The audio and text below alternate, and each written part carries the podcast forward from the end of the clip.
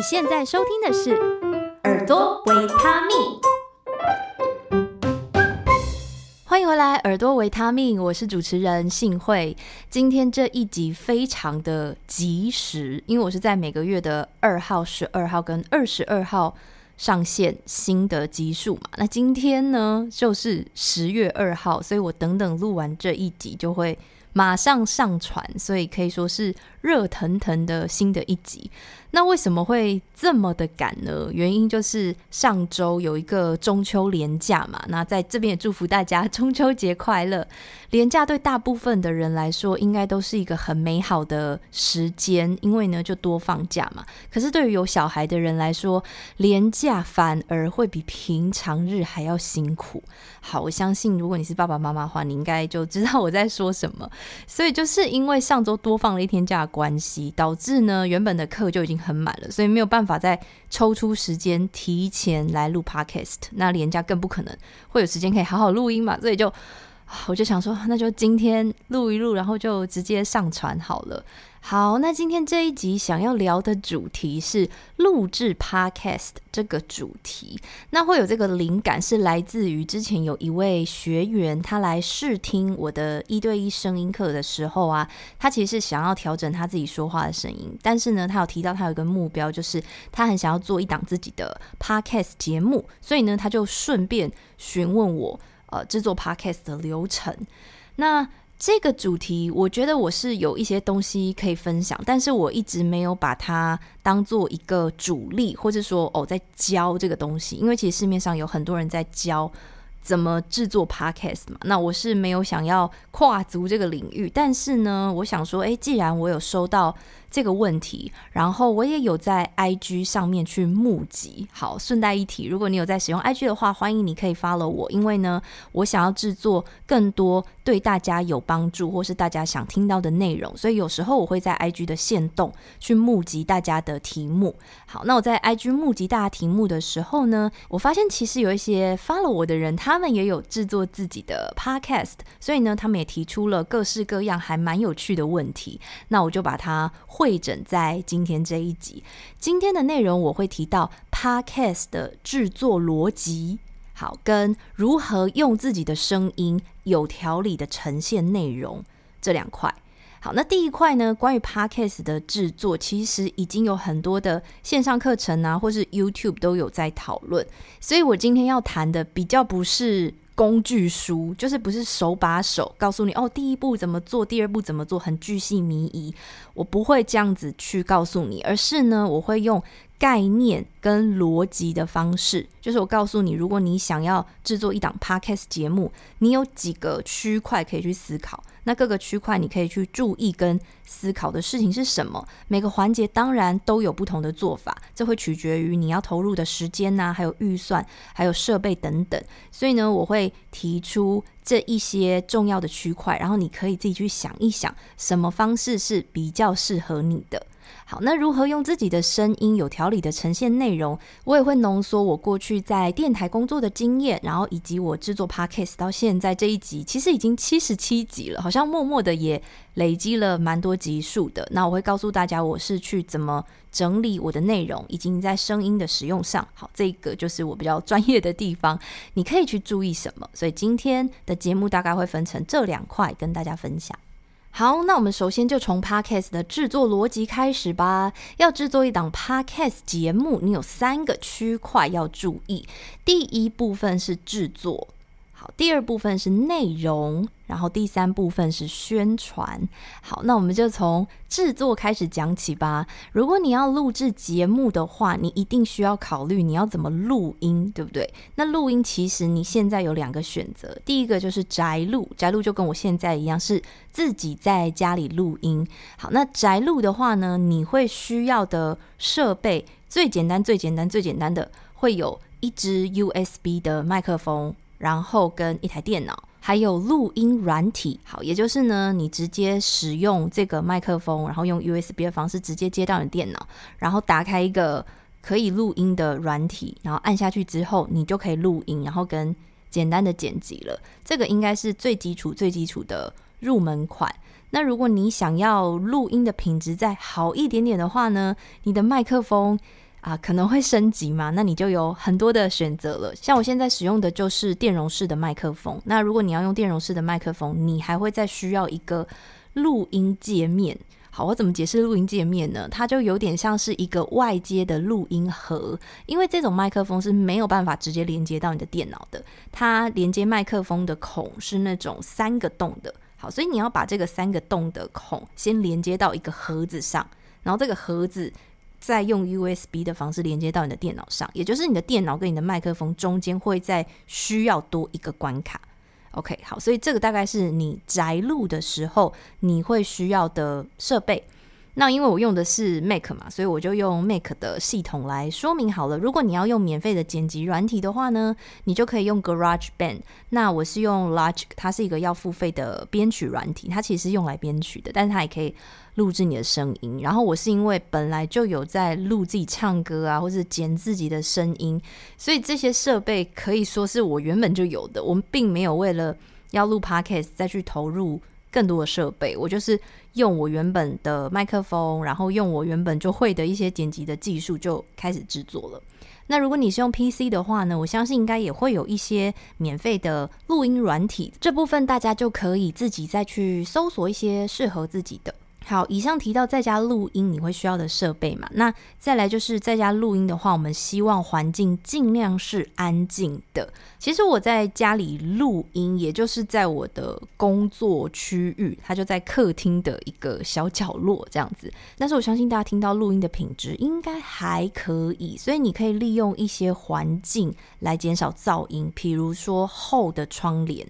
那或者是有些人会直接把衣橱打开，对着衣橱录音，也是一个方式。然后呢，在家里的门啊，你可以加那种呃门缝的贴条，它就是一个类似泡棉的东西，然后可以把门缝贴起来，然后去阻隔外面进来的噪音。所以这一些呢，是可以让你环境比较安静，然后升级你录音品质的方式。好，那如果呢，以上对你来说都太复杂了，就是哇，宅录什么这些设备啊，还有软体，真的是太麻烦了，你都不想投资的话呢，其实很简单，你现在可以直接租 Podcast。的录音室，好像我有一些集数是有来宾的。那如果来宾跟我的距离是接近的话，我会邀请他到我的工作室录音。那如果有些来宾他住比较远，比如说在台北之类的，那我可能就会直接跑一趟台北，然后租台北的 Podcast 录音室，那就非常方便，你就不用准备任何东西，你可能就准备一个记忆卡过去，那现场的麦克风啊、耳机什么的都会帮你。准备好，你就只要录音就可以了。好，那目前这种 Podcast 录音室台北有很多，然后据我所知，台中、台南、高雄应该也都有一些。那一个小时的费用大概是五百元上下，上下就是它会有一个 range 的浮动嘛，看你录音室的麦克风是到什么样的等级，或者是有一些它还可以直播什么的。但是我觉得只要是有到这种 Podcast 的录音室的话，基本上会得到一个还不错的录音品质。好，所以这就是制作面的第一个部分，录音，你可以去想怎么进行会比较适合你。好，那录音录完之后要干嘛呢？当然就是剪辑了。那我现在会建议，我觉得 Podcast 一定要剪辑，因为我自己就不喜欢听那种赘字或是闲聊太多的。那我觉得，当然，Podcast 它只有音频的制作嘛。那比起像 YouTube 这种影片的制作，成本或是复杂度都要低很多。可是呢，我觉得现在 Podcast 节目越来越多，所以大家的呃耳朵吗？就大家的耳朵，大家的胃口会被。养坏，就是说哦，我会希望听到一个更好的录音品质，然后我会希望听到更好的内容，所以我觉得现在已经不是一个你随便录一录上传就会有人听的时代了。好，那你要剪辑的话呢，你可以自己剪嘛。那刚刚有说你会找到一个。录音软体，那它通常就会可以剪辑了。那你可以做的事情有什么呢？把一些你讲不顺的地方剪掉，或者是你可以加一点衬底的音乐，或是加片头啊、片尾等等。那我自己的话呢，还会去调整声音的 EQ，就是调整它的频率，让它比较悦耳，或是加 compressor，就是让你的声音比较集中。那或是加一些 reverb 的效果。好，总之这些都是让你的声音听起来会更好听的一些调整方式。那这是我自己会做的。好，如果你觉得这一些也是一样很复杂，那你一样可以发包给其他的人帮忙剪辑。那其实我现在就是有剪辑小帮手的，虽然这一些事情我都会做，我自己也可以剪，可是呢，因为真的很花时间。那因为我平常的时间大部分还是会留给教学，然后以及去思考我要创作的内容，不管是 Podcast 还是 YouTube。好，所以我决定这样子的事情还是交给其他专业人士来协助就好了。那现在呢，在 FB 有很多这种。啊、接案的外包社团，所以你可以写清楚你自己的需求，然后让别人来应征。好，那在这边我就不方便去提供预算，因为这个预算就会跟你的，比如说 Podcast 的时间长度，或是你要剪辑的复杂度，你是瞬剪就好，还是你要剪得很细，或是有些人前后的内容还会调动啊之类的，它会跟你的复杂度有关。所以这个部分可能大家要跟自己找到的剪辑师去讨论会比较好。好，那剪辑完成的最后一个步骤就是上架了。在 Podcast 的初期，要在台湾上架非常的麻烦。不过很幸运的，大家现在已经不需要去理解那些麻烦的过程了，因为现在台湾有两个主要的 Podcast 上架平台，一个叫做 First Story，然后第二个叫 Sound On。所以基本上呢，你只要把你的音档上架到这个平台，然后把你的标题啊、文案这些都写好填进去，你就只要做一次上传的动作，然后呢，这个平台就会帮你发布到各个 Podcast 平台，比如说 Apple Podcast、Spotify 或是 KKBox 或是 Google Podcast，它就会一次帮你发布了，非常方便。那这些平台还有一个好处，就是他们现在会有一些动态广告的置入，当然你是可以拿到一点点广告的分润，那以及可以帮助你去收听众的赞助。所以我觉得上架这一块现在都已经非常的方便了，不用太担心。好，那接着我们要来聊的就是 Podcast 的内容啦。你可以思考你的主轴，就是你这个频道想要讲的主题是什么。那我觉得这个对于很多人来说可能是最难的一块，就是你要有一个。主题，那有些人就会变成可能什么都聊，就是哦找自己的朋友来聊啊，或是嗯自己在生活上有什么灵感就聊什么。但是我觉得这样的方式，除非你是一个名人或是 KOL，就是比如说像我在收听的一个 Podcast，就是徐玉切入点。好，那徐豫御姐爱他就已经本身就是一个很知名的呃作者。主持人，所以他的节目的主题确实是包罗万象的，可能是他看书啊、看剧的心得，或是他会找一些他的呃好朋友来节目专访。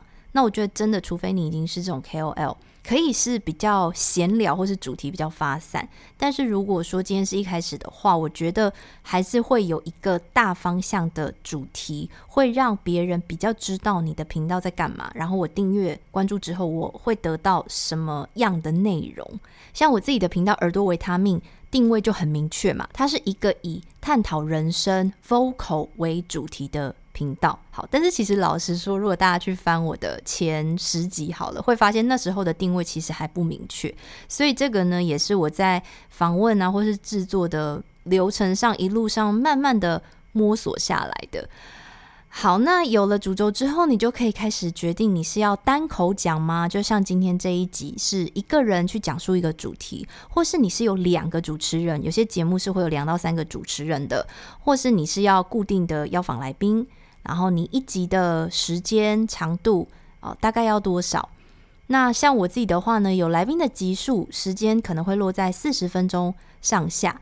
以前可能会更长一点，但是我现在发现，诶，我自己好像一次要收听，比如说超过一个小时以上的节目，其实是会需要一点点心理准备，因为你就会觉得哇，这个内容很长，然后你需要花很多次去把它听完。所以我现在自己。反而会比较喜欢收听在三四十分钟这样子长度的节目，因为我觉得这样子的时间足以把一个主题稍微可以讨论一下。不会到太短，好像听不到什么，但是又不会到太长，让你有负担。所以我现在就是以这个时间段为主。那如果是单口我自己讲的话，我就比较没有限制时间，可能二三十分钟都可以。好，所以你也可以去想一下，你一集的时间长度大概要多少？那你的内容方向是要很闲聊式的吗？好，虽然我有提到我不喜欢。闲聊式的内容，可是呢，不可否认有很多非常当红的 podcast，确实是以闲聊这种方式，嗯，窜红的。我相信有人还是喜欢这样子陪伴的感觉。好，所以你要闲聊吗？还是你是有一个主题的？还是你要非常的专业的，比如说有一些聊法律的，好了，他可能就真的会很认真的讨论法律的议题，或是讲国际新闻的。都可以，那你就可以想一下你的内容方向想要怎么样，然后最后就是你的更新频率，你想要日更吗？我觉得一开始要做到日更应该是有点难啦。一开始大家都会从可能双周更或周更开始，那做稳定之后，有些人就会周二更，然后甚至是日更。那我比较特别，我本来也想要做周更，但是呢，考量到我的时间，然后跟我制作的品质，因为我不想要。为了赶周更，然后硬要挤出一些内容。我希望我的内容讲起来，我自己还是有热情、有兴趣，然后很想要跟大家分享的。所以我目前是月三更，我就是处于周更跟 双周更之间。但是总之是有固定的更新频率的。所以你也可以去想想看，你自己工作的节奏，然后你可以负荷的更新频率是怎么样，然后去决定你的内容。好，第三块就是宣传啦。我觉得这是 Podcast 一个很大的重点哦，就是大家要记得 Podcast 是没有演算法的。好，什么是演算法呢？如果你今天使用的是 YouTube 平台。那 YouTube 会根据你喜欢的影片内容主题去帮你推荐，对不对？而且它推荐都还蛮准的，它推荐的那些你都会很想要点进去看。好，那 Podcast 目前没有这样子的演算法，那跟 Podcast 的内容是音频有关，因为 YouTube 是影片，所以呢，它会有一个系统或是程式，呃，可以去抓那些影片当中有出现的内容，所以它有办法去做这样的推荐，但是。音频的话，目前还没有，未来不知道会怎么样。好，所以目前 Podcast 是没有演算法的，没有演算法意味着。如果没有人知道这个频道，就不会有人来听。好，所以如果你只是录音、剪辑、上架，就算你的内容真的很精美，然后录音品质也很好，可是如果没有人知道的话，就不会有人来听。好，所以说到这里，大家是不是应该赶快帮我留一下五星好评呢？因为这个五星好评就是唯一一个 Podcast 它会帮你推荐的机制。好，所以大家才会常常在。呼吁这件事情哦，所以你如果你真的都还没有留言过的话，麻烦现在赶快帮我去点一下五星好评，然后留个几句话给我，其实我都会去看哦。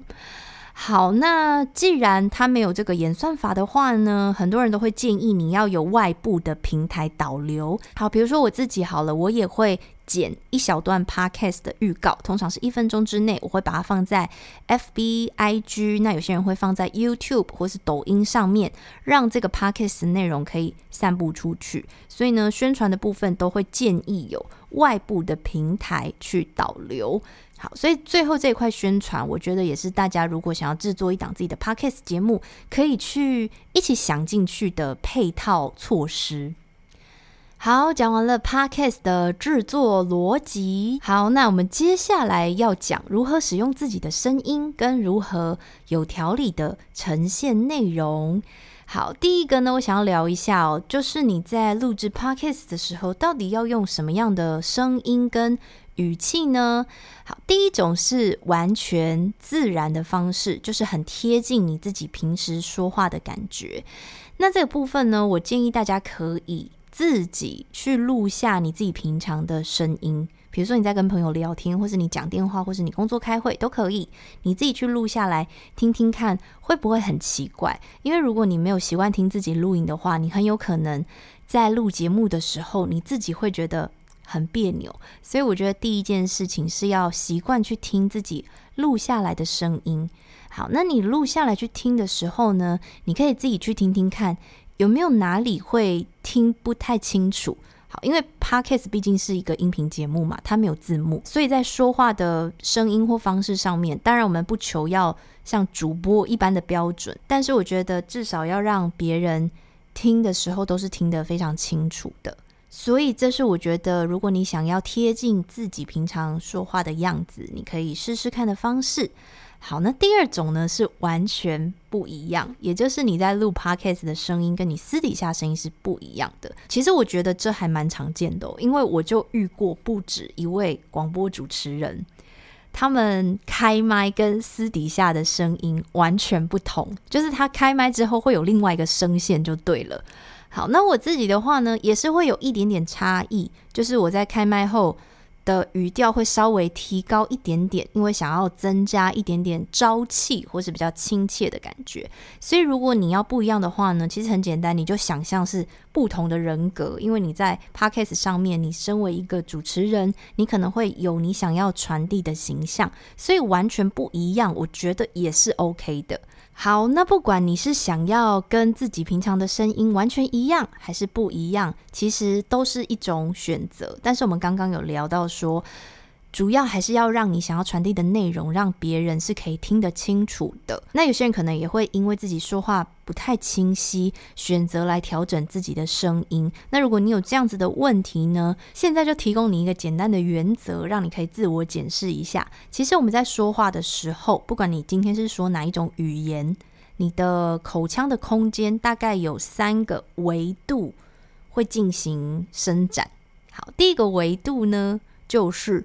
垂直上下的口腔，比如说像嗯、昂，你的嘴巴是不是会上下的打开呢？那第二种呢是平行横向，有点像是微笑这样子的口型，比如说一、嗯、安这种口型。好，那第三个呢是。前进口型就是有点像你嘟嘴的这个方向，嘴巴是往前推进的。比如说“吁”这个字就是往前推进的，所以你口腔空间伸展的维度有垂直、横向跟往前。那你就可以去检视一下，通常会觉得自己说话不太清楚的人，都是嘴巴上下这一块没有打开。我遇到的通常都是这样子，所以他声音听起来会就是有点黏黏的，然后你会有点听不太清楚他的咬字。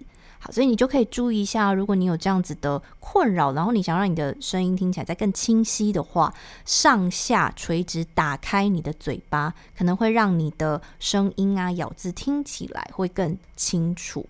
好，那还有一些比较容易混淆的咬字，你也可以注意一下，因为每个人都会不太一样。我就提出几组比较常见的，第一组就是卷舌啊，zh、z、c。或是吃、诗、思这种，就是有卷舌跟没有卷舌。当然，你也不用卷的，就是真的很夸张到这种程度，也不需要。但是呢，我觉得至少有卷跟没卷要听得出来，因为这样子你说出来的字才不会让人误会或是混淆意思。好，那第二组常见的就是安跟昂嘛，比如说什么网站呐、上传啊、南港展览馆啊之类的，这一组也是很多人会比较分不清楚的。好，那像安，它其实就是一个比较是微笑的口型，然后昂其实是一个嘴巴要上下比较打开的口型，所以你就可以。注意一下自己的这样的发音是不是清楚，所以以上是比较常见，大家可能会容易念混的一些字，那你就可以自己去注意一下自己的发声方面是不是有特别容易混淆、让人听不清楚的词。好，那说完了声音使用，接着我们要来讲一下内容的呈现了。我觉得内容的呈现最高境界就是听起来要自然，可是又要有设计，就是说不能真的太多废话，或是你讲太绕都没有重点。所以我一直是很推崇写逐字稿的。逐字稿的意思就是字面上的意思，把你要说的每一字每一句都写下来，照着录音会最有条理。不过呢，有些人会认为跟着逐字稿念起来会很不自然，就很像在念课文或是背书。那第一个很有可能就是你的逐字稿就写得不够口语，因为有一些字词是适合阅读，有些是适合念出来。好，那我来举例一下哦。以下是我直接截取一段新闻，没有改过的。好，我来读给大家听。追求环境永续、环保的概念之下，不少人选择使用纸吸管或竹吸管，期望达到更环保的价值。不过，其实根据研究，像是这种一次性的使用物品，需要大量的原物料还有终端处理，还是属于不环保的范畴。而且，最近欧洲研究更发现，百分之九十环保纸吸管含有永久性化学物质，在体内几乎不会分解，恐怕会对健康造成危害。以上这一段话拿来当新闻读没有问题，写出这样子的文章也是通顺的。可是就容易有一种念稿感，其实就是因为它不够口语。所以如果要再更口语、更自然一点的话，我会把刚刚那一段文章改成以下这样，大家可以听听看。为了追求环保，很多人会选择使用纸吸管或竹吸管，以为这么做会更环保。不过，其实根据研究，这种一次性的使用物品制作的时候需要大量的原物料以及后续回收处理，其实还是不太环保的。而且，最新的欧洲研究发现，百分之九十的环保纸吸管含有永久性化学物质，在人体内几乎不会分解，恐怕还是会对健康造成危害哦。好，这样子听起来是不是会比较自然一点了呢？那因为像原本的稿子有一些呃，比如说永续或是什么终端处理或是范畴这些字，其实它就不口语，它比较是拿来读的文字。所以如果你觉得你录 Podcast 的声音很奇怪，或是你觉得就是不自然，听起来好像在。读东西在念东西，有时候不一定是声音本身的问题，反而是你的稿子写的不够口语化。所以你在写的时候一定要一直问自己哦，就是有人会这样说话吗？好，有没有人会把这一些字说出来，然后不断的修改、修改、修改、修改、修改，一定就可以越来越自然。好，那如果你真的不想要写逐字稿，因为我也承认它是一个非常花时间的事情，那你也可以用重点条列的方式，先列出一整集的大纲，你要讲哪一些部分，它的重点是什么，剩下的你可以边录边想边讲。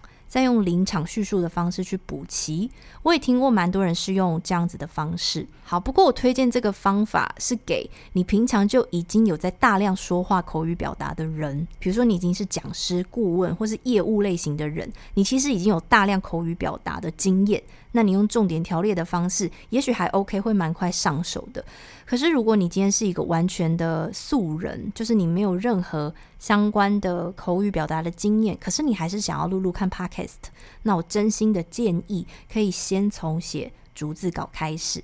那我自己目前大概是混用，就是我逐字稿会写到七八成，那有一些我已经很熟很熟的段落，就是这些内容我非常熟悉，那我就会用重点条列的方式。好，比如说像目前这一集是我自己单口录音，我就会自己剪辑，那我就会重听，把不顺的地方修掉或重录，最后呈现出大家目前听到的样子。好，那今天这一集差不多就聊到这里啦。不过其实今天的内容，都还可以深入再讲更多，比如说清晰的咬字啊，或是内容上的整理。所以如果你想要听我聊更多，欢迎你到 IG 或是 FB 私讯告诉我。如果有越多人来跟我反映想听到什么样的内容，我就越有动力，或者是说越有这个机会去好好的挖掘、整理跟制作出来给大家听。那也因为最近的经验，就是有越来越多人来询问说话相关的课程。那有些人会因为经济考量啊，或是真的是住的比较远，没有办法上课，所以我就在想说，是不是能把这样子的课程线上化，变成一个说话声音的线上音频课？那目前正在筹备当中，所以如果你对这样的主题有兴趣，我会在下方资讯栏附上上课的课前问卷连接，你可以去填写，帮助我筹备出更完整的课程，也有机会收到开课时候的早鸟优惠哦。那如果你觉得今天内容对你有帮助，欢迎你分享出去给你的亲朋好友。我们就下一集再见喽，拜拜。再次感谢你收听到节目的最后，耳朵维他命是由悦耳声音引导工作室制作出品，我是幸慧，节目的制作人与主持人。节目后置剪辑是义慈，这个频道的主轴是用不同面向和你一起探索人生 Vocal 这个主题。如果你喜欢这样的内容，欢迎你在下方资讯栏找到赞助连结，给予最实际的支持。如果你想收到更多关于声音的知识内容，或者隐藏版开课优惠，欢迎点入工作室官网索取免费电子报。如果你喜欢更及时的互动，邀请你加入 FB 社团，跟更多同好还有我一起交流。请持续锁定耳朵维他命。